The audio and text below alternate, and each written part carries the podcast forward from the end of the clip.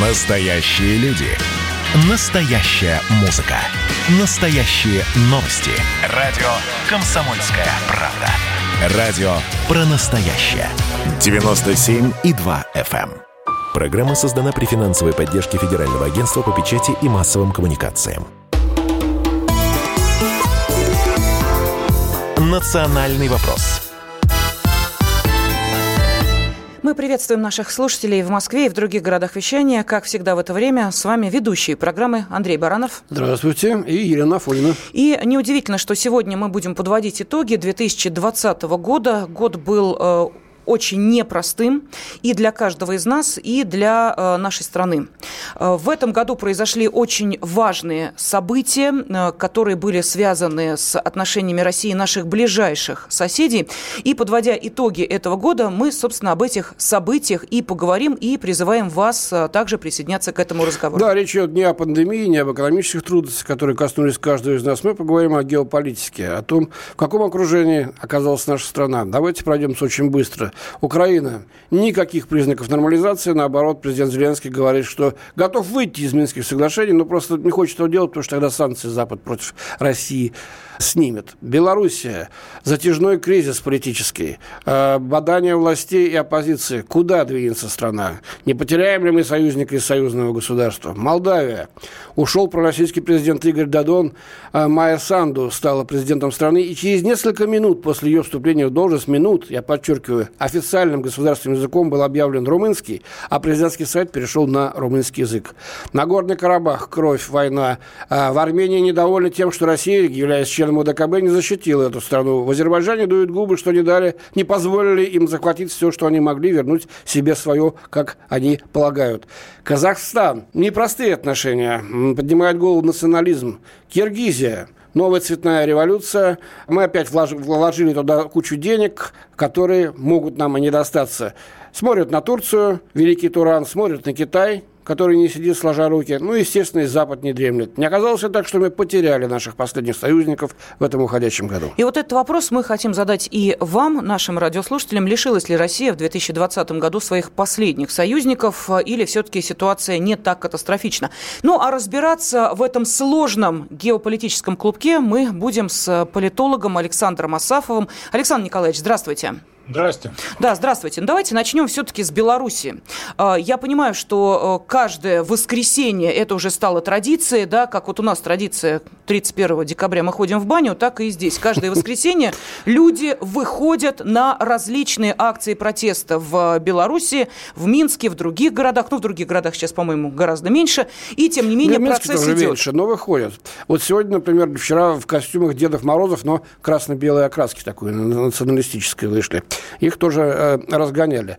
А, что ждет нас? Вот это перетягивание каната затянувшееся, оно к чему приведет?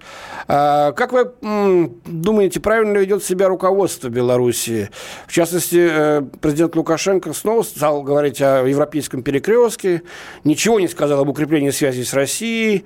А, что? Чем это кончится, этот нарыв? А ведь он продолжает набухать вот этим политическим гноем, уже извините за такое сравнение, не очень приятное. Прежде чем перейти конкретно к ситуациям в разных наших соседних странах и конкретно к Беларуси, я бы хотел два слова буквально сказать про союзников.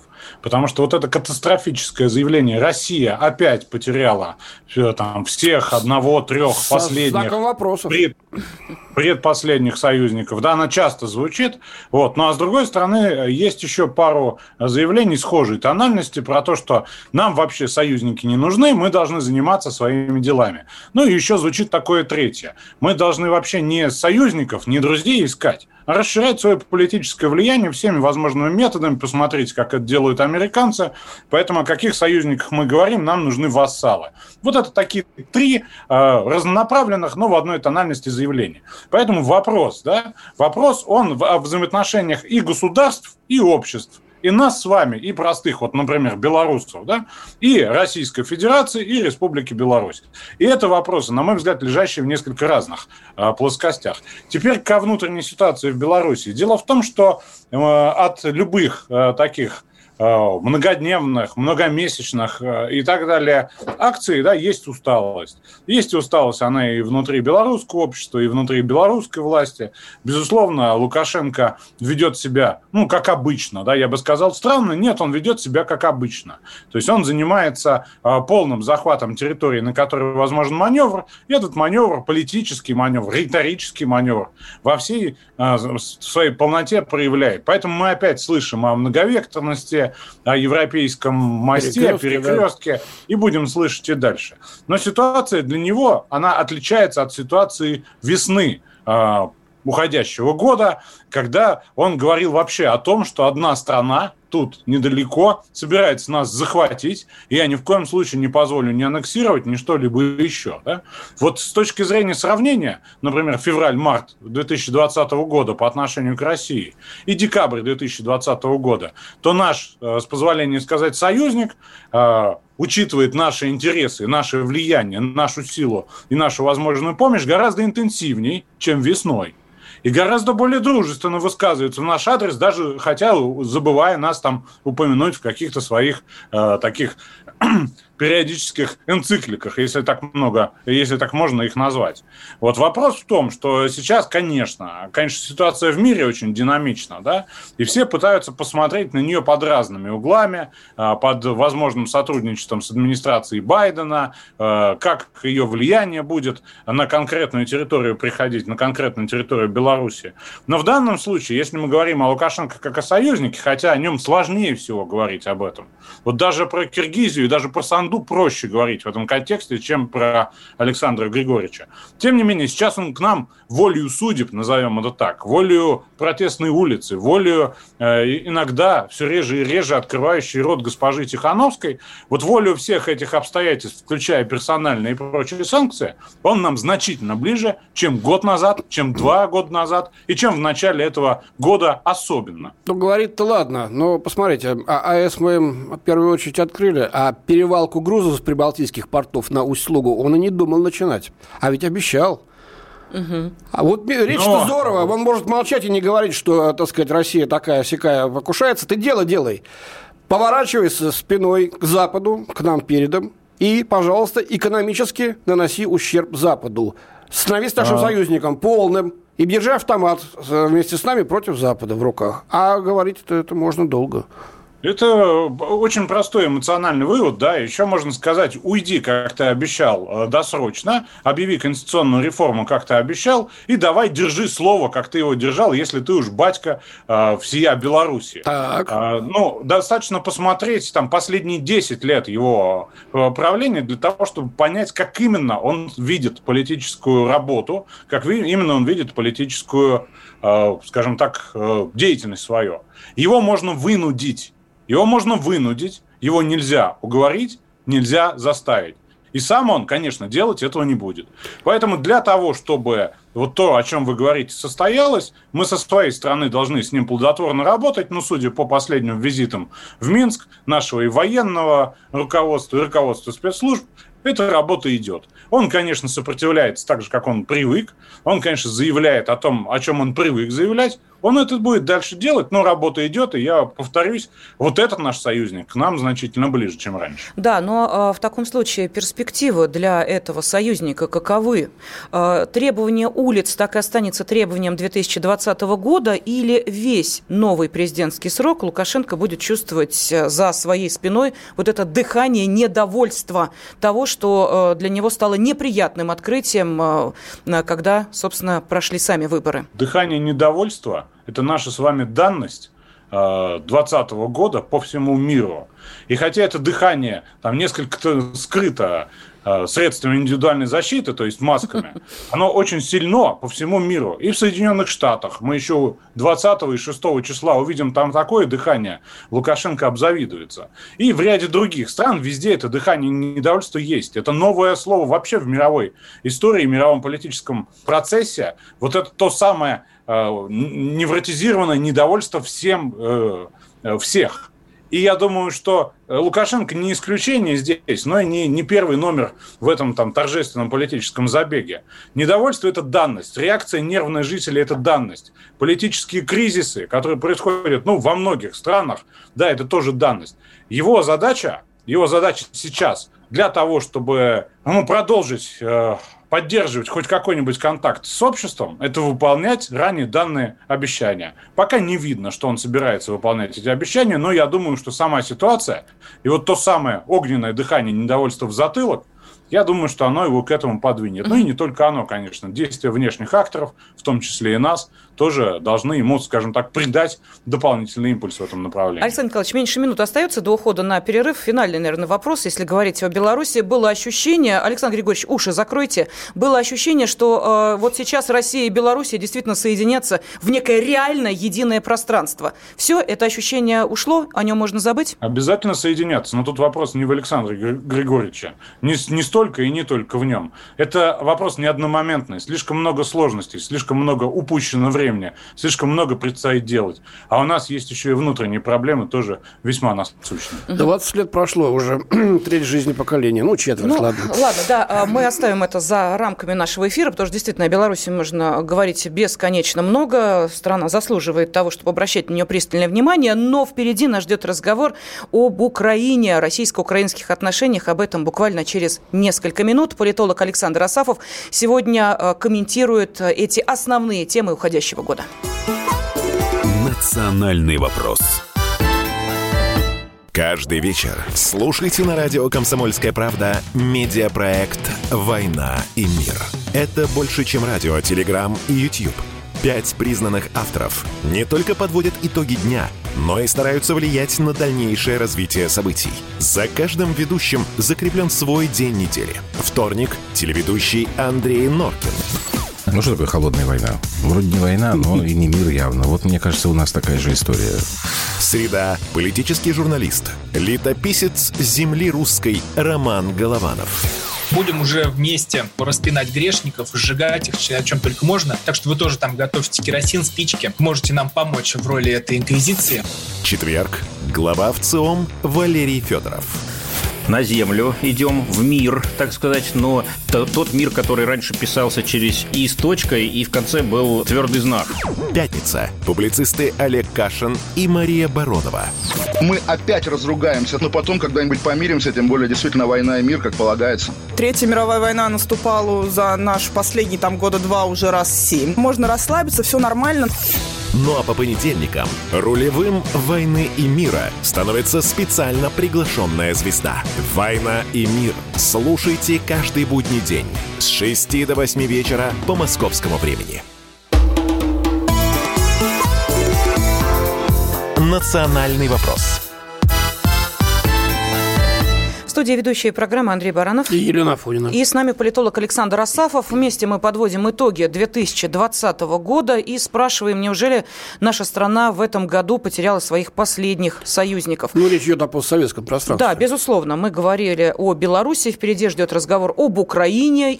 Ну и Украина – это просто э, какой-то кладезь ярких заявлений, э, огнеметных высказываний и громких риторик. Давайте вспомним хотя бы э, ультиматум Зеленского, Зеленского, который закончился 19 декабря, не начавшись, когда он сказал... Ультиматум Владимиру Путину. Владимиру Путину совершенно верно, когда он сказал, что если э, Россия не э, прекратит войну, хотя непонятно, что мы должны были сделать, по его мнению, то э, Украина выходит из Минских соглашений. Не вышло. То есть вообще никуда. Совсем ничего не вышло. Ну и еще одно э, заявление Зеленского, отвечая на вопрос э, издания э, «Фокус» о том, что будет, если вдруг начнется гипотетическое нападение России со стороны Крыма на Украину. Зеленский сказал, что это, конечно, ужасная ситуация, будем надеяться, что это невозможно, иначе будет большая война, на которую все будут мобилизованы, и мужчины, и женщины.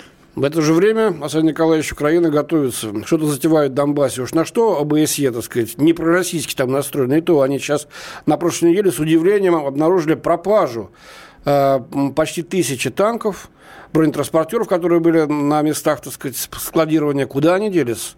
Может быть, э, они все-таки готовятся к э, третьей попытке наступления? Как нам быть в этом случае, в этой ситуации? 520 тысяч э, человек э, на Донбассе получили российские паспорта. Это наши граждане.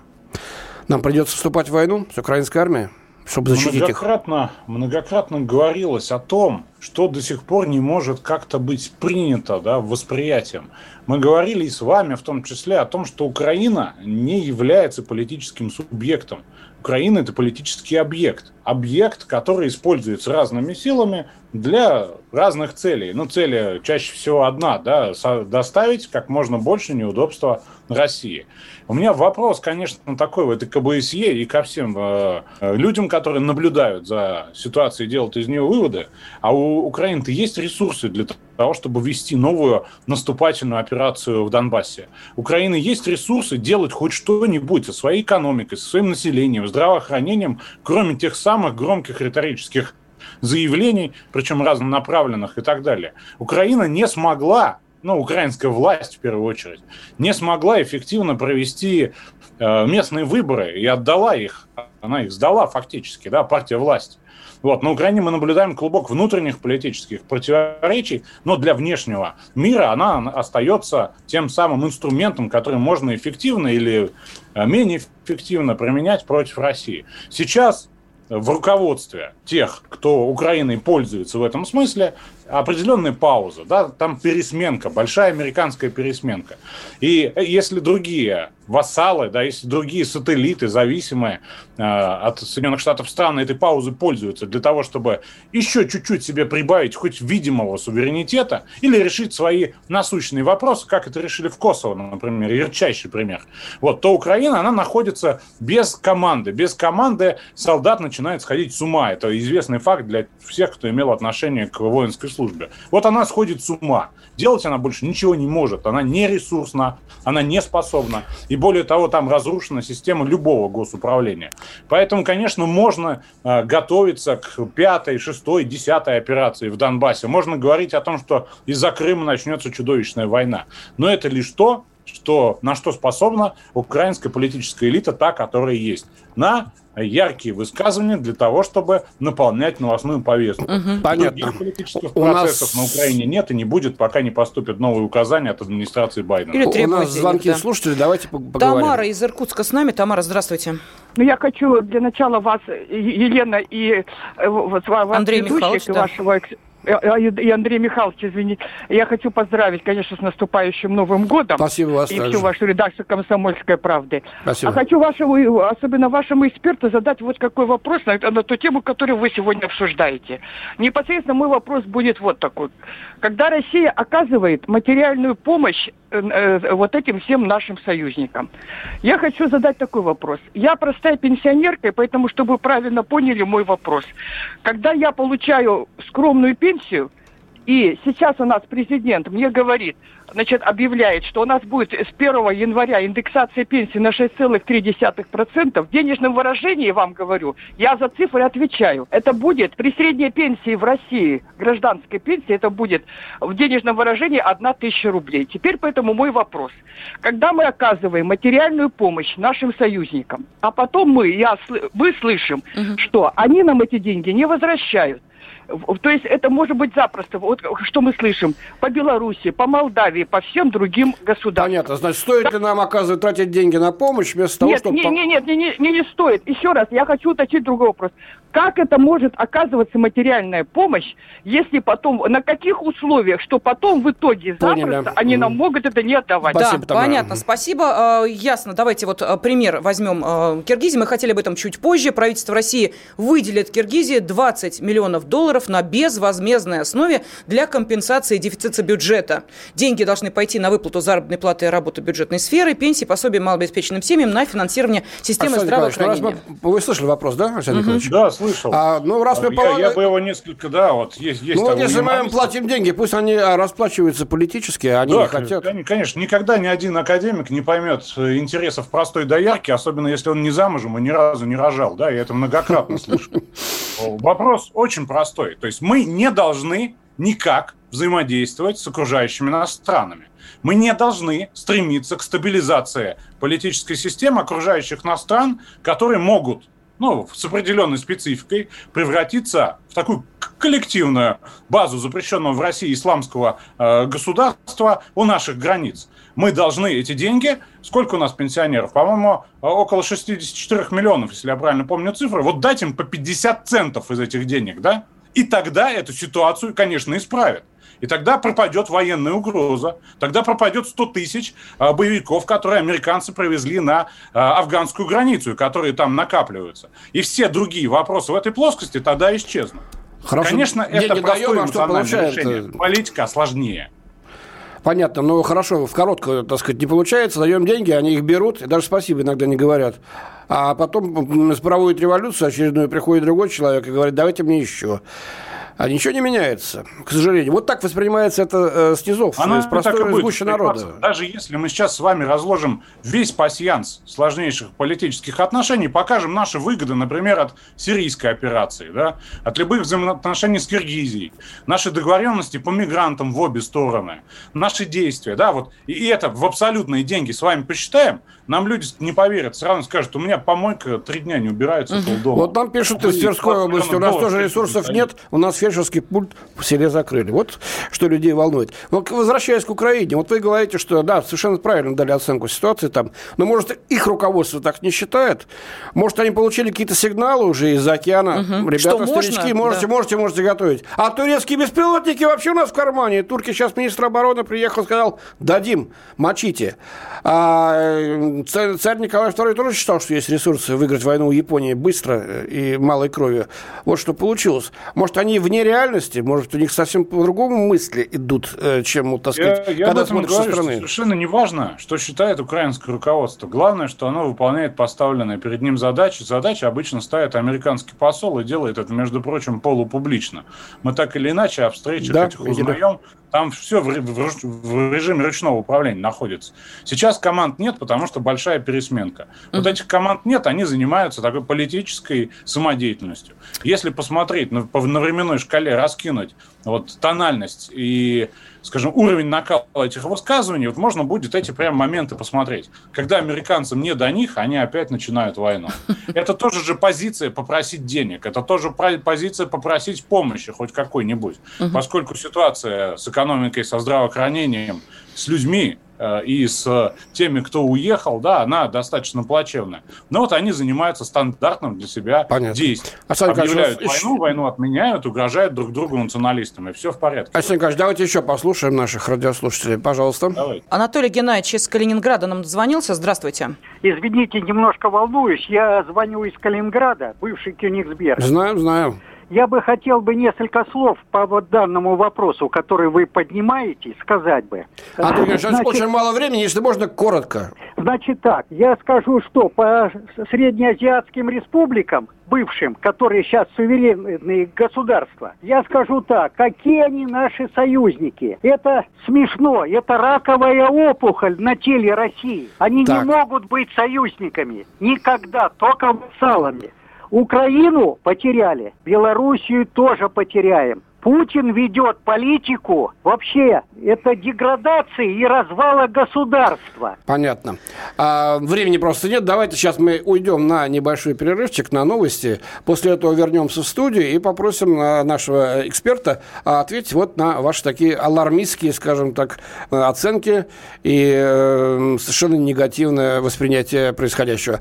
Не переключайтесь, скоро будем снова в эфире. Каждую субботу в 9 утра и каждое воскресенье в 8 вечера Михаил Антонов подводит музыкальные итоги недели.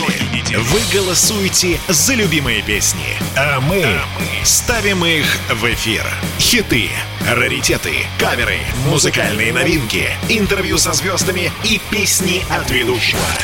Поднимались Иваны, ни свет, ни заря.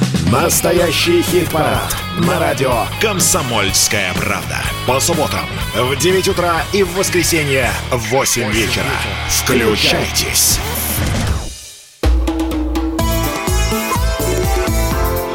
Национальный вопрос Студия ведущая программы Андрей Баранов. И Елена Афонина. С нами политолог Александр Асафов. Вопрос а, такой итоговый для нашей сегодняшней программы.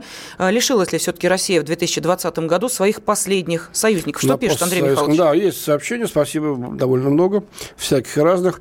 А, Ну, вот наиболее такие, так сказать, э, основные. Надо сказать честно, пишут нам из Пермского края, сейчас нет союзников, сейчас есть выгодополучатели. Так вот, пока из России, матушки, будет что-то получать, эти так называемые союзники будут с Россией. Но вот, правда, отмечают наш случай, что белорусский народ нам действительно брат и союзник. И, не хотелось бы, и хотелось бы, чтобы это было надолго. А из-за Нижегородской э, области пишут, может быть, хватит нам прощать всем долги и быть добрыми белыми пушистыми, уже выходить надо от оборонительной, отходить нужно от оборонительной тактики, может быть, надо уже жестче становиться, и тогда э, никто уже дальше не будет нам к нам лезть. Ну, еще вот говорят, получается действительно, что мы такие белые пушистые, а остальные только тащат от нас все, что хотят. Это вот у нас пишут уже из Белгородской области. А, м, Разве, разве так поступают настоящие союзники? Андрей Михайлович, ну давайте напомним э, нашим радиослушателям, что мы не ответили на вопрос, который Да, прозвучал, из прозвучал из Калининграда, Калининграда. чтобы не подумали, что мы его под сукно так спрятали и забыли про него. Давайте, Александр Николаевич, спросим, что действительно это раковая опухоль э, на теле России. Хотя, действительно, вот да, возьмем Казахстан очень быстро. Э, были заявления несколько в декабре. Вот политолог Никонов известный, депутат Госдумы Фёдоров. Федоров, да, касавшийся северного, северного Казахстана. Было сказано в таком контексте, но ведь это же реальность, что это был большой подарок от России, северной Казахстанской области, с традиционно казахскими названиями Семипалатинск, Павлодар, а, Петропавловск, Гурьев уже переименованы, были переданы Казахстану. А, истерика просто началась в Нур-Султане, так сейчас называется, напомню, столица эм, Республики Казахстан. А, другой штрих. Вот только что выпустили фильм по стопам украинских товарищей «Голодомор в Казахстане», который устроили, значит, большевики. Э, Заморили голодом 8 миллионов э, казахов, хотя по переписи их было не больше шести вообще лиц казахской национальности. Фильм называется патетично, по-моему, «Стон великой э, степи», и на «Оскара» значит, э, предложен казахской стороной туда вот за океан. Как все это нам воспринимать? Да, вопрос просто, я напомню, наш слушатель э, гневно в адрес э, президента высказался, сказав, что с этими странами надо было бы жестче. Они не союзники, а должны быть нашими вассалами. Вот, пожалуйста, ваш комментарий. Ну, смотрите, да, во-первых, э, э, у нас есть некое смешение тут. То есть мы говорим о том, что эти раковые опухоли на теле России, если я правильно понял слушателя. Мгм. И тут же он оговаривается, что это суверенные страны. Давайте зафиксируем некую политическую реальность. Это действительно суверенные страны. Наша рефлексия, что мы когда-то были в одном государстве, она осталась в прошлом. Если мы хотим какой-то справедливости по исправлению этих моментов, вернуть в состав России Украинскую ССР, Белорусскую ССР, Казахстан, Казахскую ССР, да, и, вот. и мы не хотим признавать, что реальность другая, что они все-таки, да, они, они от нас зависят, с нами ведут сложные, простые, честные или нечестные переговоры, да, но это все-таки отдельные субъекты, отдельные субъекты, часть из которых находятся под управлением наших Да, геополитических Украина оппонентов. это объект все-таки. Это реальность, это реальность, да. Если чертить э, по справедливости, можно по справедливости зайти несколько дальше. И тот самый, один из моих любимейших городов России, Калининград, придется, в собс- собственно, наверное, в логике справедливости и честности, так вернуть, наверное, нет? Потому что это тоже не Калининград. Это тоже не Балтийск, это извините, тоже не Янтарный, он- он это был- тоже не Он Степногорск. был взят на шпагу по итогам Второй мировой войны. Это было политическое межгосударственное решение, не только наше. это ваше мнение, есть люди с совершенно другим, да, поскольку э, вот получение суверенитета этими странами после Беловежских соглашений, оно тоже легитимно. Мы сейчас оспариваем там несколько легитимных решений, да, получается. И более того, люди, они уже в этой логике живут. То есть вот прийти сейчас и сказать, стоп, стоп, стоп, давайте вспомним. Еще 30 лет назад было иначе, и давайте вернемся к каким-то этим вещам, потому что мы считаем, что так справедливо. Я эту рефлексию понимаю, эмоционально я с ней согласен, но реальность нам диктует уже совершенно другие обстоятельства. У нас уже ну, прошло там несколько, да, несколько раз вот этот маховик политического процесса обернулся, и стоит научиться это признавать. Хорошо. Дело в том, что, конечно, я закончу мысль, вот просто отвечая на вопрос. И наше политическое руководство часто живет в этой рефлексии. Это тоже советские люди, это тоже выходцы из советской системы. Поэтому появляются а, неотдаваемые долги, какие-то торговые пошлины, необъяснимые ничем, никакой логикой. Это тоже там же живет. В том самом нашем советском прекрасном прошлом, которого, увы, уже нет, страны нет такой. Поэтому, конечно, с большей степенью прагматизма мы должны с нашими союзниками, да, с нашими там партнерами, как их угодно можно назвать, вот в этой, э, в более прагматической логике договариваться. Ну и я думаю, что поправки на этот курс сделаны, просто мы не видим публичную часть, э, в смысле не публичную часть этих договоренностей. Александр Николаевич, я прошу прочения, есть политические границы, да, которые, ну вот, зафиксированы, и давайте не будем их э, трогать, потому что это становится довольно болезненной, ощутимой проблемой, как, например, Нагорный Карабах. Мы сейчас о нем поговорим обязательно. Я вот о чем. Есть другие мерила, а именно отношение к русскому языку и культуре. И вот когда в наших ближайших соседях идет процесс перехода, например, с кириллицы на латиницу, или русский язык становится языком изгоем, причем говорят на нем не э, я не знаю, какие-то там э, единицы маргинальной группы, да, это язык, который, э, в частности, на Украине, как вы понимаете, языком э, является для очень и очень большой части населения. Что мы видим? С 16 января на Украине вся сфера обслуживания без исключения должна перейти на украинский язык. А депутат Верховной Рады Украины от «Слуги народа» Елена Шуляк заявила о том, что украинский язык, к сожалению, вот не столь хорошо используется при исполнении служебных обязанностей, за это надо наказывать. Вот это, эм, понимаете, это основная, э, одна из основных рэперных точек, которые возникли в проблеме Донбасса. Да, неприятие политическое, которое было между Украиной и Донбассом, и языковое. Ведь Донбасс не не хотел учить украинский язык. Он, Он не его хотел учил. его учить да, на безальтернативной основе. В донбасских школах преподавание шло на украинском. Я и говорю, на безальтернативной основе не хотели да. люди.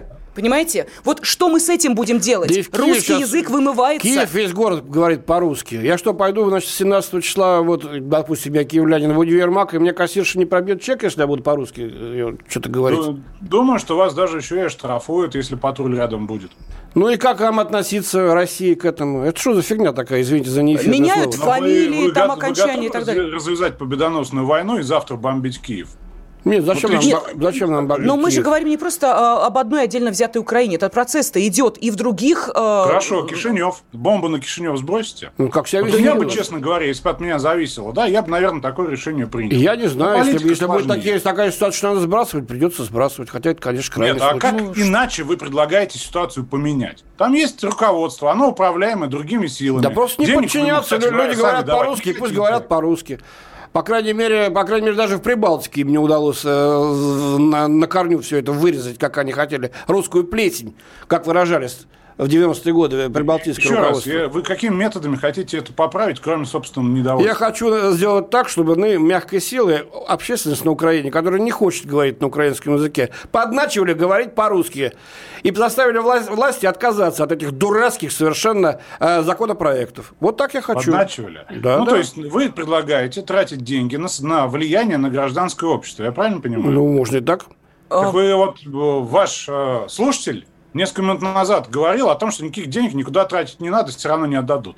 Вы хотите деньги вкладывать, инвестировать или зарабатывать? Или вы хотите в политических целях тратить достаточно большие суммы без всякого на то возможного какого-то обратного фидбэка а финансового. Почему это обратного? Может и не получиться. Американцы тратят и тратят. ничего не Я получают. как раз хотела об этом сказать. НКО. И получают, да. Пожалуйста. Содержат НКО.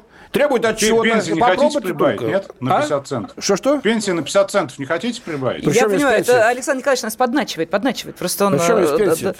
Простых политических и иных решений нет. Либо давайте, давайте сложнее принимать решения. Мне нужен результат, войну. который мне нужен. Например, да, я рассуждаю, как, допустим, российский политик. Я, мне не нравится, что мой русский язык дискриминирует там, где он был всегда на своем почетном месте. Я это не люблю. Вот и все. Начинайте войну. Все в ваших руках. Нет, почему? Мы поддержим. Вы пойдете со мной в штурмовой да, колонн? Секунду, я секунду, пойду, мужчина, сбавьте, сбавьте, сбавьте агрессию, потому что мы понимаем, что мы сейчас договоримся до такой степени, что нас тут могут э, обвинить по нескольким э, статьям за разжигание, еще бог знает за что. Э, не об этом разговор идет, Александр Николаевич, а о том, что этот процесс уже, к сожалению, вот такое ощущение у меня необратим.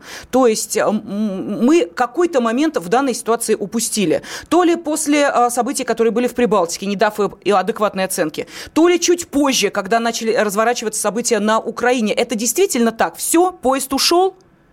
Ну, у меня вопрос. Либо мы с вами живем дальше в политической угу. рефлексии и начинаем с убийства царя, например, и вот до последних событий, либо фиксируем ре- реальность и начинаем уже думать в логике, как наши интересы Хорошо, дальше. давайте зафиксируем как реальность. защитить русский язык сейчас, что для этого надо делать? Какие здесь есть риски, какие есть у нас ресурсы для этого? Что мы можем сделать э, в нынешней ситуации? Ну, можно и поискать виноватых, конечно, и даже кого-то призвать к ответу, причем даже фамилии далеко. У вас есть ответ на вопрос, что нужно делать в этой ситуации? Александр Николаевич, ответ на этот вопрос есть, что нужно делать в этой ситуации? Простого ну, ответа, безусловно, нет. нет. А Но хорошо, может быть сложно, Тогда продолжим буквально через несколько минут. Просто я э, хочу напомнить, что э, когда вот эта вся дистанционка началась, люди начали изучать иностранные языки. Провели опрос и выяснили, что русский язык был только на девятом месте по популярности. Ну что, это хроники Цыпкина на радио «Комсомольская правда». Имеет ли право звезда напиться, принимать наркотики, вообще вести образ жизни, который не может послужить примером подрастающему поколению? Что делать в принципе с алкоголизмом? Ну, перебрал в барик. Со всеми бывает. Приехала полиция. Забраться на постамент, тереть э, каменный э, член и думать, что произойдет с тобой чудо. Звонит бабушка. Она говорит, не имею никаких претензий к тому, что ты используешь мат. Можно не позорить меня на всю страну и вся в своем посте написать грамотно с мягким знаком. Известный писатель Александр Цыпкин ведет дневник специально для радио «Комсомольская правда». Без купюр и цензуры. Хроники Цыпкина. Слушайте по пятницам в 10 вечера по Москве.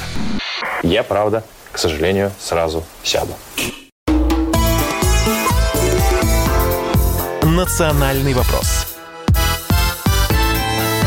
В студии Андрей Баранов. Здравствуйте еще раз, Елена Фонина. Да, и политолог Александр Асав. Вот тут мне пишет Андрей Михайлович, э, Лена, кто вас обвинит? Вы боитесь, поэтому так все идет. Обвинит нас э, Роскомнадзор за э, то, что мы призываем сбрасывать бомбы. Мы не призывали этого делать, мы просто говорим о том, какие есть варианты и сценарии развития событий, в частности, в сложных отношениях с нашими соседями. Александр Николаевич, ну вот смотрите, мягкая сила, как влияет. Да, давайте возьмем две Э, крайние точки э, нашего бывшего Советского Союза Молдавию да, и Азербайджан. Молдавия э, вот-вот станет Румынией. По крайней мере, молдавский язык уже признан не государством, признан государством румынский. И ничего, в Азербайджане вошла Турция. Вот, э, я, я, я сейчас закончу, а потом, э, буквально mm-hmm. секундочку, потом, тогда мы э, все вместе обсудим. В Азербайджан влезла Турция. Причем влезла по приглашению. И у меня такое впечатление, что еще годика два-три, и э, будет турецкий язык там официально. Но Нахичеване уж точно. И э, э, эти страны, Румыния, Бухарест, значит, в Кишиневе, а, значит, Анкара в Баку, э, будут старшим братом и сидеть там будут на этажах в кабинетах определенных министерств и ведомств. Это вот так мы можем действовать? Например, в Беларуси, на Украине, где пока что еще большинство говорит по-русски. Смотрите, вот я про бомбу в каком контексте сказал? Эмоциональное желание применить силу мягкую, жесткую, какую угодно, угрожать там и так далее, давить, а, наказывать, да, вспоминать. Это понятно. Но смотрите, я вот слушателям и вам скажу одну непростую вещь. Дело в том, что вот ситуация в мире, в политике, выглядит так, как будто мы на пороге большой войны. И много акторов действует в этой логике, да, не э, оглядываясь на возможные последствия. Развязывает войны, да, ну, объясняя себе это своей собственной правотой, да, помогает другим участию в этих войнах, в которых за недели гибнут десятки тысяч людей. Вот, я вижу, что Россия сейчас, российское политическое руководство в том числе, делает все, чтобы удержать ситуацию от начала какой-то большой или не очень большой новой войны. Однако мы со своей стороны, со своих диванов, да, от него требуем, начни войну, будь жестче, объявляй условия, ставь ультиматумы, немедленно. И вот в этой логике да, мне становится грустно, поскольку война это всегда плохо. Война ударит по нам сильнее, mm-hmm. чем безработица, сильнее, чем коронакризис, сильнее, чем экономический кризис. А, поэтому, может быть, стоит немного в иной логике на ситуацию а, взглянуть. В 2020 году в мире творится очень много странных вещей. Посмотрите ну, на те же самые Соединенные Штаты, которые часто в разговоре звучат, а вот они могут, а вот они делают. Ну, действительно вот. делают. Они с нами так и разговаривают с санкциями. Против кого угодно, и против конкретных лиц. Вон даже запретили Путину ездить на международные спортивные соревнования. Не Штаты, конечно, но под их эгидой э, Олимпийский суд. Ну, Что это такое вот вообще? вопрос. Как, как вы считаете, должны ли мы на себя брать ответственность за то, что эта война начнется ну, значительно быстрее, чем она начнется. Нет, конечно. Нет, мы должны быть вот готовы, быть готовым в ней победить, если это возможно.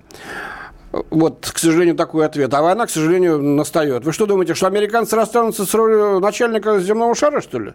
Да никогда в жизни. Они взорвут эту планету, чтобы она никому не досталась. Ну, мы немножко сейчас отклонились от э, темы нашего разговора. Так вот, Румыния и э, Азербайджан. Э, простите, Молдавия, Молдавия, Молдавия и Азербайджан. Значит, в Молдавии и Румыния, в Азербайджане Турция. Почему действительно они так делают? А мы не можем так сделать, я не знаю, с той же Абхазией, Южной ну, Осетией. Давайте по пунктам. Вот давайте. Э, начнем с Турции. Э, господин Эрдоган находится в последней миле своей политической жизни, а скорее всего и физической тоже. Он прекрасно понимает, поэтому он повышает ставки до предела. Он прекрасно понимает, что в любой из этих ставок он может проиграть ну, с, так, с таким же результатом. Но он знает, что если он играть не будет, ситуация сыграет против него.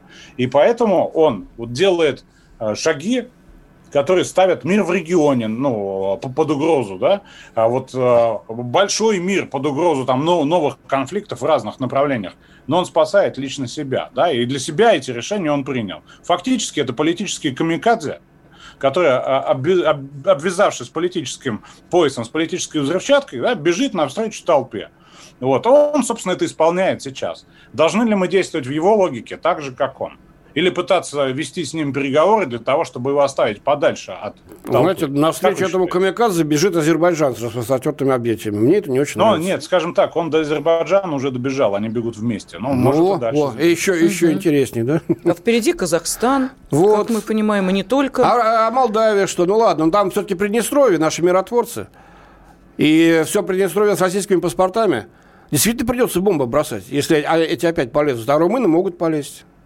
У них, э, так ну, сказать... во-первых, вы переоцениваете, опять же, субъектность Румынии. Она, ну, безусловно, да. есть, э, ну, и значительно выше, чем украинская. Но, тем не менее, румыны самостоятельно не начнут ни одной военной операции, будь то принуждение к миру, как там называют, да, в Кишиневе, Приднестровье, или любую другую. они сделают Сейчас, невыносимую жизнь думаю, там что... окончательно. А это будет такое психологическое давилово и экономическое, что мало не покажется. Уж Обязательно будет. Ну, так а что ж хорошего? Будет. Там живут вот люди, все, что, там живут Все, что семьи. плохое мы можем себе представить, оно обязательно рано или поздно случится. К сожалению, это так.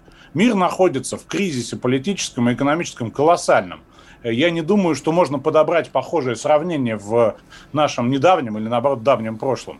И это будет. То есть это надо просто э, признавать трезво и к этому готовиться, а не заламывать руки, обвиняя во всем там высшее политическое руководство страны или кого-нибудь еще. Угу.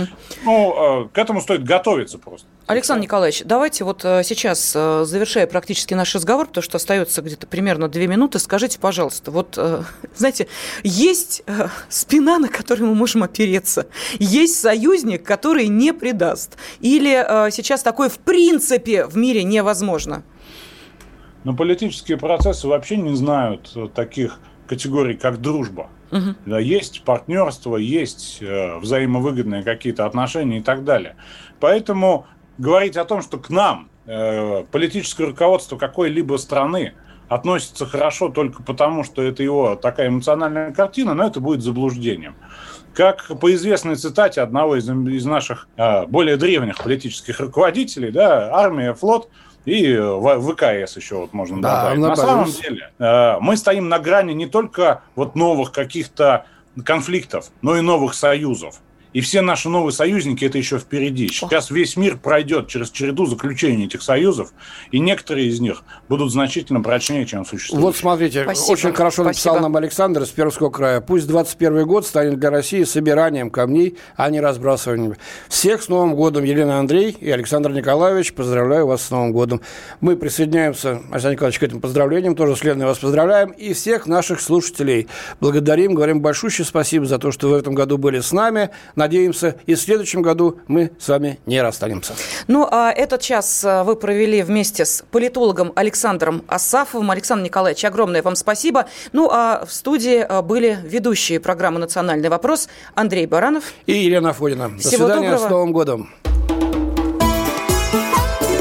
«Национальный вопрос».